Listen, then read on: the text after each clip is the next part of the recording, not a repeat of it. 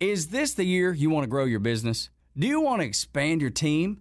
Build a new office? Hey, it's Tug, and I want to tell you about First Liberty Building and Loan. Aren't you exhausted by going to lenders, building a relationship, and a week later, you're dealing with a new person? You won't have to with First Liberty Building and Loan. The Frost family has been helping businesses grow since the 90s, and they can help you too. They know the patterns, they know the ebbs and flows, and they know business. Now the Frost family wants to know you. FirstLibertyGA.com. Buying a building, building a building, buying a franchise, or expanding. Reach out and spend 10 minutes with them. See if you're a fit for them and if they're a fit for you. FirstLibertyGA.com. By the way, if you're a young banker and you want to work with a team that's faith-friendly with a culture of excellence, First Liberty might be a good match. Reach out to First Liberty Building and Loan at FirstLibertyGA.com. That's FirstLibertyGA.com.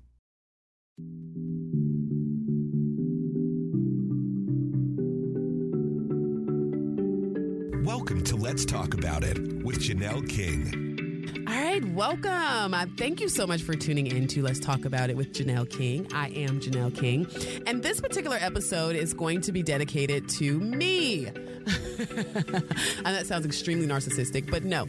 I know there are a number of people who have not heard of me, don't know who I am, may have listened to some of my episodes and enjoyed it or hated it, whichever one, but you still need to know a little bit about me. So this is the episode where I kind of go a little bit deeper into who I am, where I came from, and why I'm doing this. So politics is a huge part of my life, but politics sort of found me. I didn't grow up as a political junkie or anything like that. It really kind of found me. So, I was raised in an apolitical family, but we had conservative values. So we never talked about politics in general, but we did have a lot of discussions around topics that are that kind of marry into politics, but it's more so connected to traditional values and principles. I was raised in an extremely traditional family, two-parent home. My dad was seen as the patriarch, the head of the home. My mom was a homemaker and an educator. So it was a very, very traditional experience. And then I went to college. I went to an HBCU, a historically black college. North Carolina A&T, Aggie Pride, to all the Aggies that are listening. And I remember towards the end of my senior year, it was also the rise of President Obama. So, he was running for president, and being at an HBCU, this was really the first time out of all the years I was there that I saw so much political movement on campus. Obviously, there were elections and things happening prior to President Obama, but this was different. He had a real grassroots approach. So I would see his O and that logo on a lot of different things. And there were people who were really active, and, he was activating the college base. And, there's a feeling that I had there's a feeling that kind of came in from these activists that made me feel like I had to support him, like I had no choice. And I didn't understand that. It just didn't feel quite right. So after all of the the Obama experience and all that good stuff, I decided that I want to do some research. So I started to research, where I, why am I political? Like, where do I stand? Where do I sit? Am I Republican? Am I Democrat? Like, what am I? So I'm probably the only student that went to college and then as an apolitical person and then came out of college as a Republican. I don't think that's happening these days, but that is me. That's what happened. I ended up doing research, and when I started researching, I just looked at what each party stood for, not who was represented, not who was running anything. I just looked precisely at which party, what are your platform items? What is your foundational principles? And as I went through the list, I noticed that I just naturally fell into the conservative side. Had a lot to do with my upbringing. So today, I'm a national and international political commentator.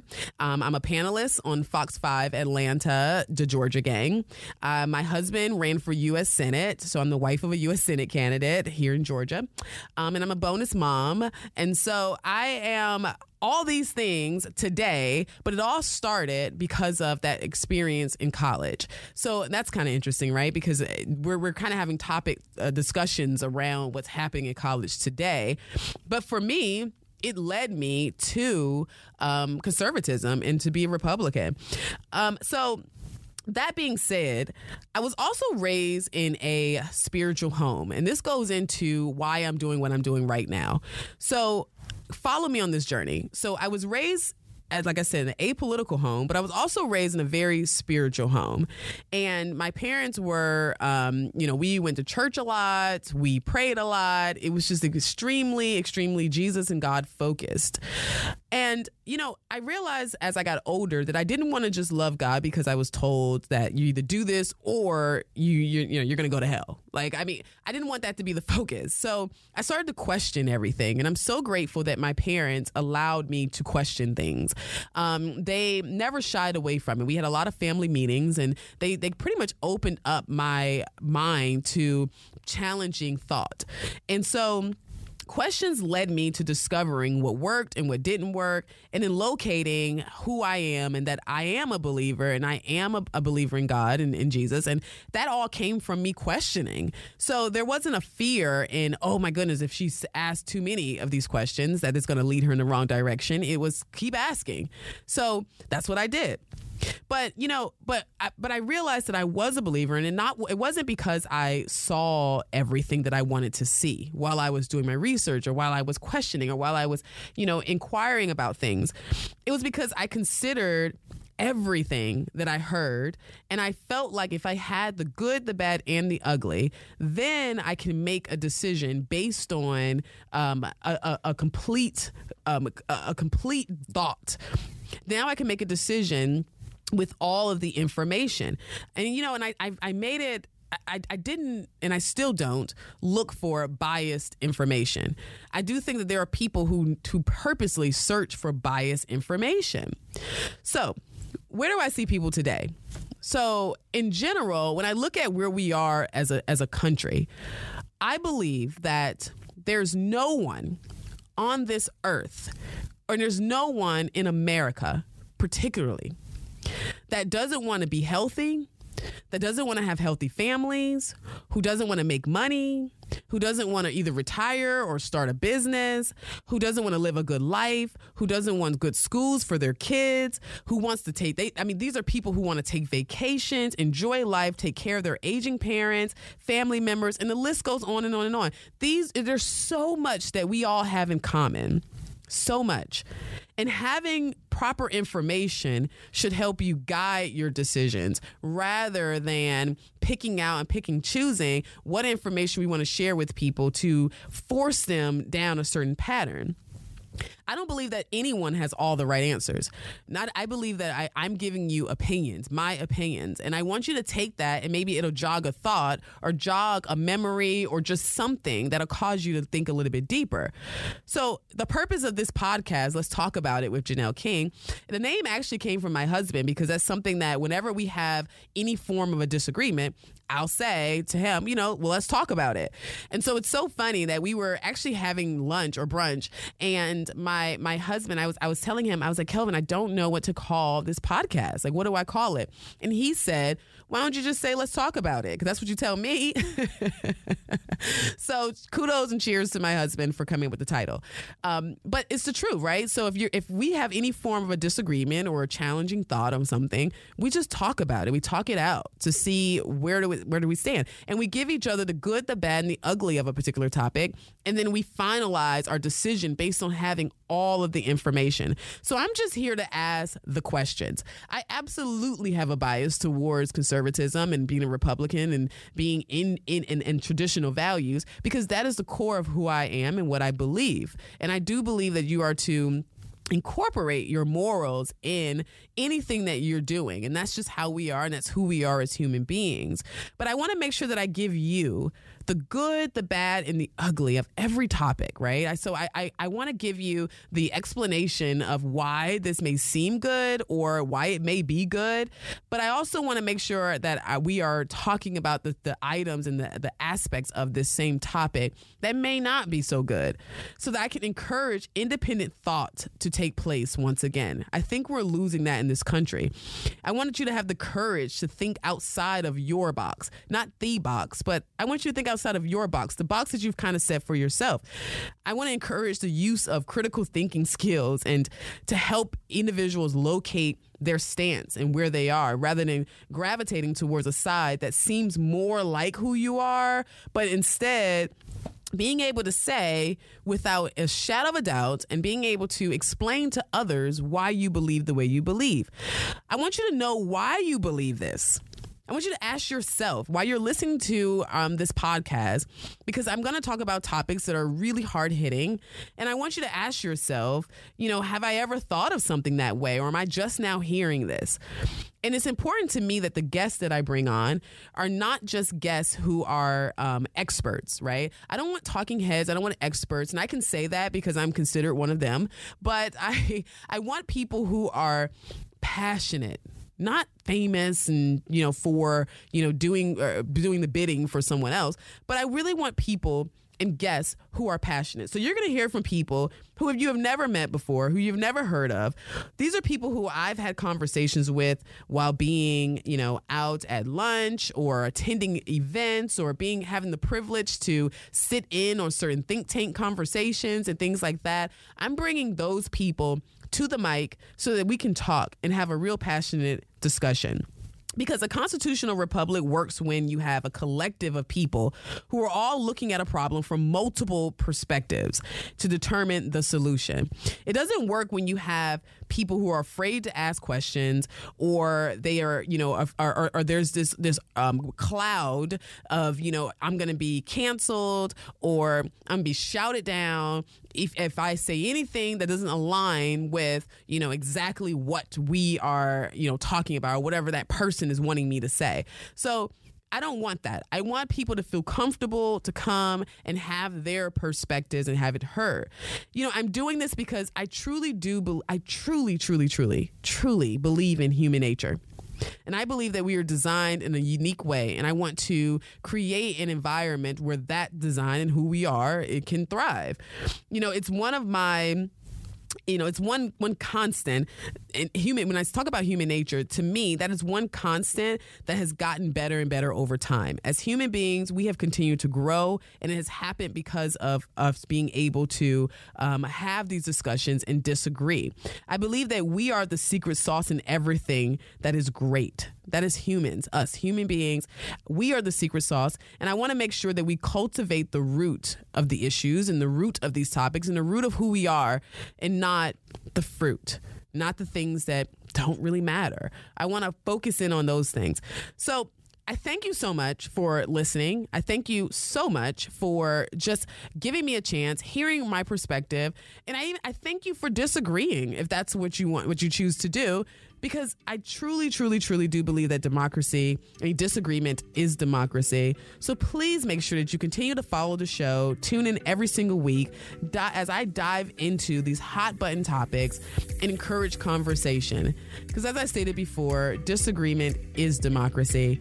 Thank you so much once again. Let's talk about it.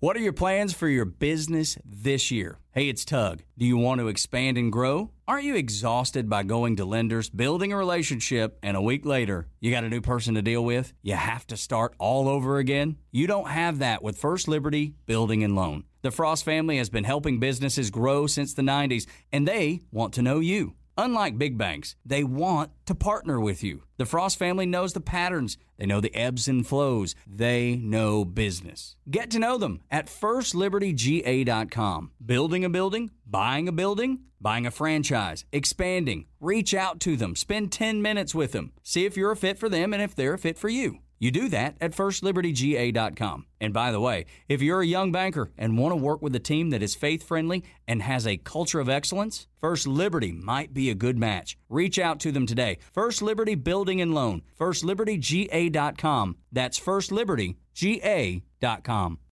You're listening to Let's Talk About It with Janelle King. Well, welcome back to Let's Talk About It with Janelle King. I am actually pretty fired up about this topic because I just came from shooting an episode of a TV show I'm a part of here in Georgia. And we were talking about black men, and I found it very interesting that, well, just to give you some context, we were talking about black men being a part of in politics, and at the time, Stacey Abrams was calling on black men to support her governor race because she was saying that she's not going to win unless she has black men. So I've been really, connected to what's happening in the black community, and so this particular topic is something that's really pressing on me. It's something that I really want to talk about with all of you, and I really love your feedback, so make sure you comment and send me messages and all that good stuff. But let's just start here. So Erick Erickson is a reporter here, or journalist, I guess you can say, but he has his own show, and he talked about the new religion that's here. And what he was talking about was climate change, and that the Democratic Party has made climate change the new religion. And he kind of broke all of that down. And I thought it was really interesting, and it just kind of jogged my memory on a conversation that I had with my husband, and we went to dinner with another couple. And while we were talking, it came up the statement that was made was that black people have made civil rights in general their new religion. And I was like, let's just talk about that a little bit, because it made me think back to my childhood, and I really went down memory lane to ask myself, is this happening? Is this something that is really occurring right now? And I have to say that I think it is. But let me take you on a journey with me. So the first question is this true? And so I went back to my childhood, and, as a black woman and growing up in a black family, I had a lot of black friends and black family members. And what I know is that, religion is a heavy, heavy part of our upbringing, regardless of whether you are a Christian or AME Baptist, which is also Christian. I'm not saying it's not, but no matter what denomination you were raised in, having a spiritual upbringing is pretty common, pretty normal. And so we would go to church, either every Sunday or every Wednesday, or if you were like me, we went to church on the Sabbath. So you would go every Saturday. But every Sunday and Wednesday, in some cases, people would go to church. And it was just a very, very spiritual. And if you mentioned astrology or rituals or stones or anything other than the Bible, you were told that you were operating in witchcraft. And that is something that was very common. I mean, in many homes, you couldn't even play cards, including Uno, because that was considered a sin. Monopoly was gambling, and, and so forth. So you fast forward to today.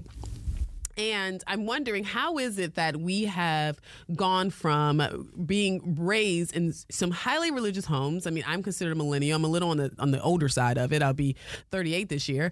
But I think that my question was, how did we go from being so spiritual, so in tune with God, to now being a heavy, heavy supporter of a political party that is telling me that I can't say Jesus Christ when I finish praying?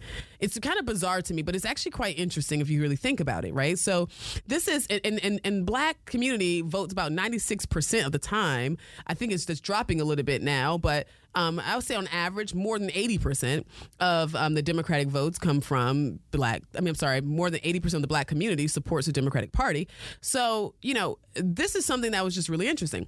So if you fast forward to today, right? So again, let's just pretend that everyone grew up that came from the same background I came from, going to church every Sunday, every Wednesday, can't play cards, no Uno, Monopoly's gambling, everything else is witchcraft, right? So baby boomers and older, I think they still have those same rejections, right? I still think they still are extremely spiritual. I'm assuming they're playing Monopoly now, but I do think that they are still very, very spiritual. But then when you look at millennials, right? So millennials, and so I'm talking, like my age, or let's just say 40 and under, right? 40 and under. There's this whole talk of, that there's no more Jesus, and we're not talking about Jesus as much, but now you instead of saying you're Christian, you're saying I'm spiritual, right? Now, spiritual can be anything from, you know, I acknowledge that there's God. I acknowledge there's, you know, that there is a spiritual being there. Don't know what it is, which is agnostic. It's a lot of people who are agnostic in my generation. Or you're being told, you know, it can range from or go all the way to where you're now carrying stones and, you know, praying to ancestors. So what happened? I mean, how did youth or young people who was raised in an extremely spiritual home now all of a sudden is in a situation where we are saying that we're spiritual, but there's no mention of Jesus, and that we're carrying around stones and we're worshiping ancestors and African ancestors at that. How did we get here? I have a theory. So I really want you to go with me on this one. I really, truly believe in this theory. Okay, so millennials and younger, what we saw was our parents going to church every Sunday. And a lot of times we were believing God for financial change, for our bills to be paid. I think we all can remember, especially in the black church, the song, Jesus Will Work It Out. And there was like, you know, baby need a pair of shoes, telephone disconnected, waiting on the next paycheck, all of that. And then we would go home, and after watching our parents do this from day in and day out, not only were they going to church regularly, but they're giving about 40 to 50 years of their lives, or we'll say about 30 to 40 years of their lives to corporations, and they never became the billionaire or the millionaire like what we thought. And this is a personal experience, right? I mean, you work so hard. I mean, my dad would get up every morning at 4 a.m. in the morning. Excuse me, we lived in Connecticut. He would get up at 4 a.m. and in the morning and would walk to Yale and would go into the library, do some studying. My dad was very, very, very avid studying. And then he'll go to work at the hospital. And I find that to be interesting. He did that every single morning, and he's still a phlebotomist to this day. And so, but going to work every single day, in her mind, you thought at some point you become wealthy. So I think that there are young people who watch this and they saw no change. They saw their parents going to church every Sunday, but in their mind, there wasn't a change. And it sent a message. It sent the message that Jesus isn't as big as the government, that Jesus isn't bigger than the government.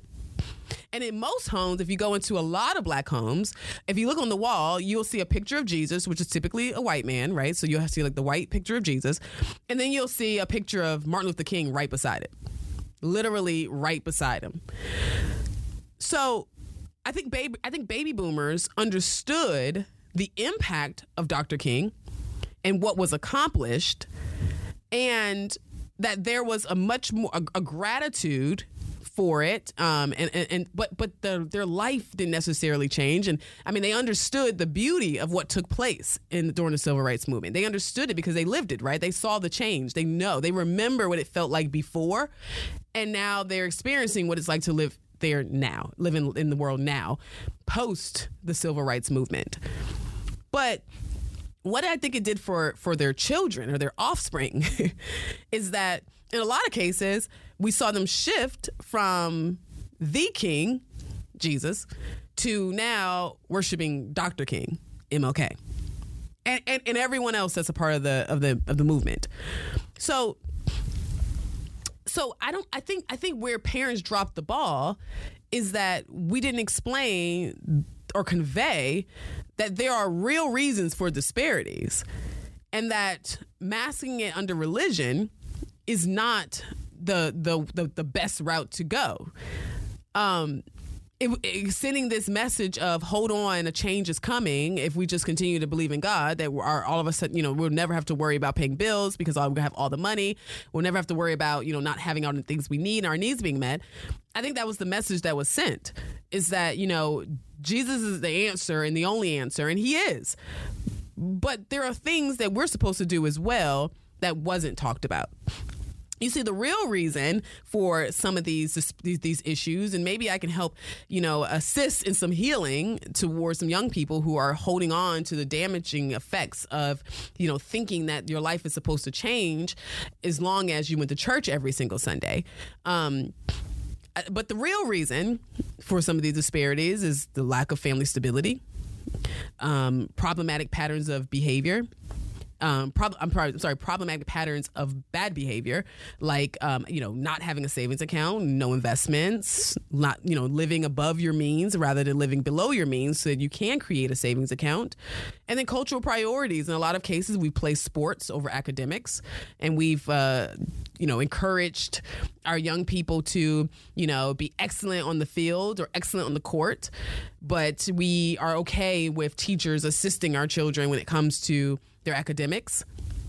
And I know this to be true because if you look at African countries and you look at particularly Nigerians, they put an emphasis culturally on academics. And most Nigerians come to America and they succeed. So I know that cultural priorities plays a major factor in whether or not you experience success in life. But is it too late? Because at this point, I do think it's a little late. At this point, everyone's grown up, they've moved on, and I think we are dealing with the residual effects of not educating people on the real reasons why there are disparities in their homes. But then now let's go back a little bit to going to college. So now you have these young people who grow up and they move and they go into college. And then what happens in college? Typically, this is where you find your identity. This was especially attractive to Black people being at college because we lacked an understanding of our identity, our bloodline. And to us, it just stopped in Africa. We had no clue about a lot of stuff. So we had no idea where our ancestry started outside of a geographic location. And so you take that in consideration and you go to college and then you start doing research. And, you know nothing about yourself culturally, and being an American apparently isn't good enough because, you look around and you're being told within your own community that this is somehow not your home to a certain degree. Like our home is Africa, even though I've never lived in Africa, never visited. I plan to, but America is not technically your home. That's the message that we were brought here. Right.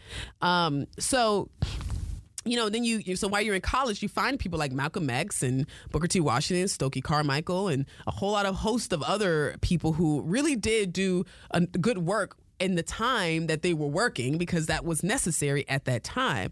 And it sparked this idea that we were to take principles of our forefathers and we did nothing with it. Right. So we studied all these people and we really did, latch on to their principles. And then you feel like you found yourself. You feel like you have understanding now, right? You have different perspectives while you're in college and you find yourself at a fork in the road. And I personally believe that this fork in the road gives you two options. You can either take all this information along with how you were raised and move into the direction of being a victim, or you can see yourself as a victor. Personally, when I read Booker T. Washington's book, Up From Slavery, it made me feel like an overcomer. I felt like, man, this is awesome. This is someone who was born into slavery, experienced emancipation, struggled and worked his way through during a time where racism was very much so alive. It was nothing like what we're seeing today, which people think is racism, but really it's a lot of assumptions going on. But it's neither here nor there for this conversation, I guess. But, you find yourself moving forward with that. So at this fork in the road, it's either you're going to become a victim or you are a victor. And I felt like Booker T. Washington showed me that I was a victor, that I can overcome, that I can do everything. It made me look at my ancestors as people who were not held back by anything. And it encouraged me to make sure that I don't hold myself back, even if that means holding on to an ideology or a thought that somehow there were challenges that, may have impacted my upbringing or may have caused us to not be able to experience a certain level of financial success. Now, if you take the victim route, You then find yourself in a situation where you are looking at these individuals as a reason for why, or what they went through, what they did, what our people have gone through. Instead of seeing them as individuals, you're seeing them as a collective, and they represent our people, and that what our people have gone through is the whole reason why you can work super, super hard and not achieve. Okay. Fast forward to today. If you fast forward to today, and if I was to show someone an image of MLK, John Lewis, Stokely Carmichael, Black Panthers, etc., and if the response was negative, if they were seen in a negative light, it's like blasphemy. It's like denouncing Jesus Christ, which is why I believe that we have turned the civil rights movement into a new religion, and have replaced Jesus with that religion altogether, with the religion of the civil rights altogether, because it is blasphemy. God forbid we bring up anything about their past. God forbid we show any side that humanizes these individuals, and we will find ourselves in a situation where we are now denouncing. Like I said, we're in blasphemy and denouncing the civil rights movement, which is equal to denouncing Jesus. And if you agree with their ideology in any way, it's as if you've rejected the Bible as a whole, which is a whole other conversation.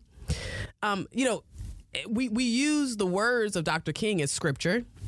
We no longer, are reading the Bible. We're now reading books that are from the civil rights movement, and that has now become our Bible. So now that we understand this, and why this is why I believe that we have turned the civil rights into our new religion, because we can allow the party to tell us that we can't pray in Jesus' name anymore, because that's offensive to someone else who doesn't believe the way you believe. But at the same time, if I was to say, well, you know what, I'm not going to support an individual, like for instance, when Congressman John Lewis was in office, God rest his soul, when I said I didn't support him or his initiatives, it was as if I was just blaspheming. I mean, it was completely out of line, and how dare I say anything negative about the ancestors of my past? And you wonder why I feel like you're turning the civil rights movement into a entirely new religion. So, but why does this work? Why are we here? What and not only why is this working, but how do we find a solution to this? Right?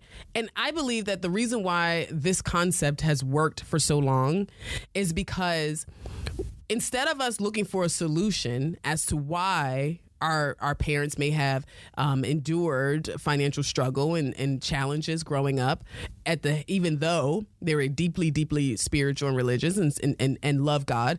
Instead of asking ourselves, what was the solution? Why didn't it work? We have settled for an explanation.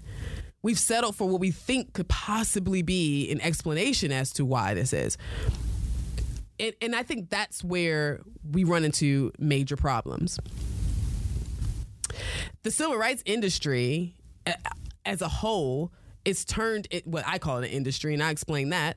I call it an industry because at this point, I'm not seeing why we need so many organizations that is primarily 100% focused on just the Black community. I'm not understanding that. I think we have done enough. We have shown that we are just as much a part of this community as anyone else. And if other cultures like Nigerians and other African cultures can come into America and succeed, I don't understand why Black Americans are having issues with this. I don't understand why we have to have our own segment of whatever we want to call it in order to thrive, when we're also telling each other that we're kings and queens and that we are the superior race. These are things that are being said in our community, yet we need to have our own individual little pockets of groups to make sure and ensure that we obtain and that we achieve and that we have certain successes. That part is confusing to me, and I believe that those who are still operating under this whole civil rights mentality of I have to do these things for Black people are doing it because it's profitable at this point. It's extremely profitable. Right? I mean, I always ask young people, you know, if Al Sharpton did not, if we didn't have racism, what would be his job? What would he do? I don't know. Maybe you could tell me. So I think when we try to explain why our parents can work so hard and never have seen like a return on their investment, I think that's where we've utilized this the civil rights movement as an explanation as to why they're not seeing a return on their investment, so to speak. It has to be because there's some type of obstacles in their way that's they're being held at. And the only thing I can equate it to is because of the color of their skin. The melanin in their skin is holding them back from all levels of success, and it's not just and it's only melanin in Black Americans, because like I said, you bring over other cultures and you see them thriving. Okay, so that was to me the rise of Black worship, and now here we are. We have Black love, we got Black girl magic, we got Black this, Black that, Black excellence, Black all these things. Right? We always got to put our race ahead of everything. We can't just be excellent. We can't just be in love. We can't just be strong women that are actually achieving. We have to be Black strong women, right? We have to be Black people in love. And why is that? I think that's an insecurity, because what it does is it says that as long as I can create my own little pocket over here and succeed in this space, then I don't have the responsibility of having to succeed with everyone else. I don't have the responsibility of having to be excellent with everyone else. As long as I have Black excellence, I don't have to be excellent altogether, because being excellent altogether would mean that I would have to go back and address those areas, those disparities that we talked about. And well, who wants to do that? Because now that puts personal responsibility on us to have to work hard, to eliminate excuses, and to make sure that we are pushing forward. So I think that what really happened was, I think Black people found their identity in the stories of the past, and that those of the past are no longer heroes who have answered the call of purpose, which is how I see them. Right? I think Booker T. Washington and Frederick Douglass, I think that they were heroes in the right because they decided to answer the call of their purpose, which is what we all should be doing on an individual basis. It doesn't stop because we're no longer fighting those same fights. We all still have our individual purposes that we need to accomplish. So now they have become sacred to the community, which creates this bar that is impossible to reach. So now we have people who are running behind this the image of the superheroes of our community, which happens to be our civil rights leaders, and that we have created this sacred community of them. And now we have people who are trying to reach their level of acceptance, of approval, of achievement, so to speak.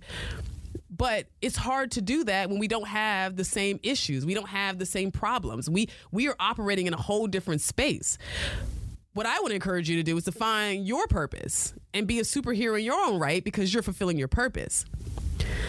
But as I close, why am I talking about this? Because I'm highlighting this because I see the community, my community, the Black community, as people who are stuck in the past. I really think that we are stuck in our past, because we haven't raised up individuals that have done amazing things in the present to allow them to now be who we look to when it comes to achieving and succeeding. I thought when President Obama became president that would now cause us to be in a space where we can now no longer say that Black people can't achieve. I mean, a Black man held the highest office known to man. So I think at this point, we've achieved a lot as a community. But for some reason, that didn't work either. I feel like we became even more divided when that happened. You know, there are people who think supporting the community means fighting external sources rather than looking within. You know, it's my desire that we focus on the attributes that allow us to overcome. Instead of us looking at the past and talking about how unjust it was and how bad it was, and we're harboring all these emotions around the white community, because it's just the only slave owners we ever see are white people, although there were Black slave owners. But that, again, is another conversation for another time. But for some reason we want to stay there. So instead of focusing on that, what I want to focus on is what it took for Booker T. Washington to go from standing on that piece of land as a slave to building one of the greatest HBCUs, Tuskegee University, and being responsible for that, for educating himself and teaching himself how to be so great. How about we focus on the level of persistence that it took? How about we focus on determination? How about we focus on innovation and emotional intelligence and just all of those other wonderful attributes that allows you to succeed and be great in this world, no matter what the color of your skin is?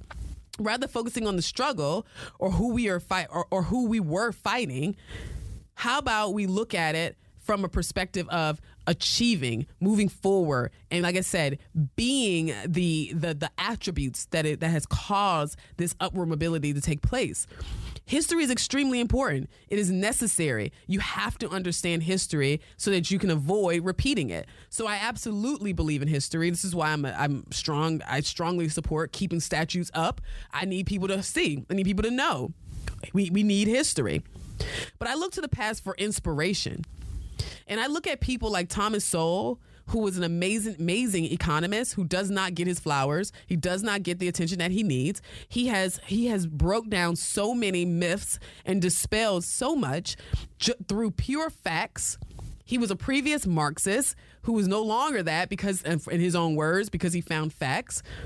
I like people like Thomas Sowell, who provides insight into economic disparities around the world, who gives me the solution and not an explanation that what could possibly be. I want us as a community to do some self-reflection. I want us to be more than the color of our skin. I want us to go deeper than our skin. I want us to focus on purpose and allow the world to honor that and not our skin color. I want us to look to the past, but let's get out of the past. Let's just look to it. Let's get past our past. Always acknowledging it, always respecting it, always looking forward to looking forward, and always understanding what was done, and always being so gracious and appreciative of those who fulfilled their purpose in order to ensure that our today is not like our past. And yes, I said it. It's time that we need to move and we need to remember, never forget, but we have to keep moving. Let's not live in our past. Let's create modern day heroes, which are just people who are answering the call of purpose. People who are starting businesses, opening schools, cleaning up their communities, inspiring others without forcing them and forcing their support. You know, let us really find our place in the world apart from our pain. And let's place civil rights in its proper place and not as our religion. As I always say, disagreement is democracy. So if you disagree with me, great. Let's talk about it. I just talked to you about it. Now I'm encouraging you to go out and you go talk about it. Thank you so much for joining this show. I'm so grateful for each and every one of you. Thank you for listening. Till next time, have a great day. You've been listening to Let's Talk About It with Janelle King. Listen each week at thepodcastpark.com or wherever you get your podcasts. Is this the year you want to grow your business? Do you want to expand your team? Build a new office? Hey, it's Tug, and I want to tell you about First Liberty Building and Loan. Aren't you exhausted by going to lenders, building a relationship, and a week later, you're dealing with a new person? You won't have to with First Liberty Building and Loan. The Frost family has been helping businesses grow since the 90s, and they can help you too. They know the patterns, they know the ebbs and flows, and they know business. Now the Frost family wants to know you. FirstLibertyGA.com. Buying a building, building a building, buying a franchise, or expanding. Reach out and spend 10 minutes with them. See if you're a fit for them and if they're a fit for you. FirstLibertyGA.com. By the way, if you're a young banker and you want to work with a team that's faith-friendly with a culture of excellence, First Liberty might be a good match. Reach out to First Liberty Building and Loan at FirstLibertyGA.com. That's FirstLibertyGA.com.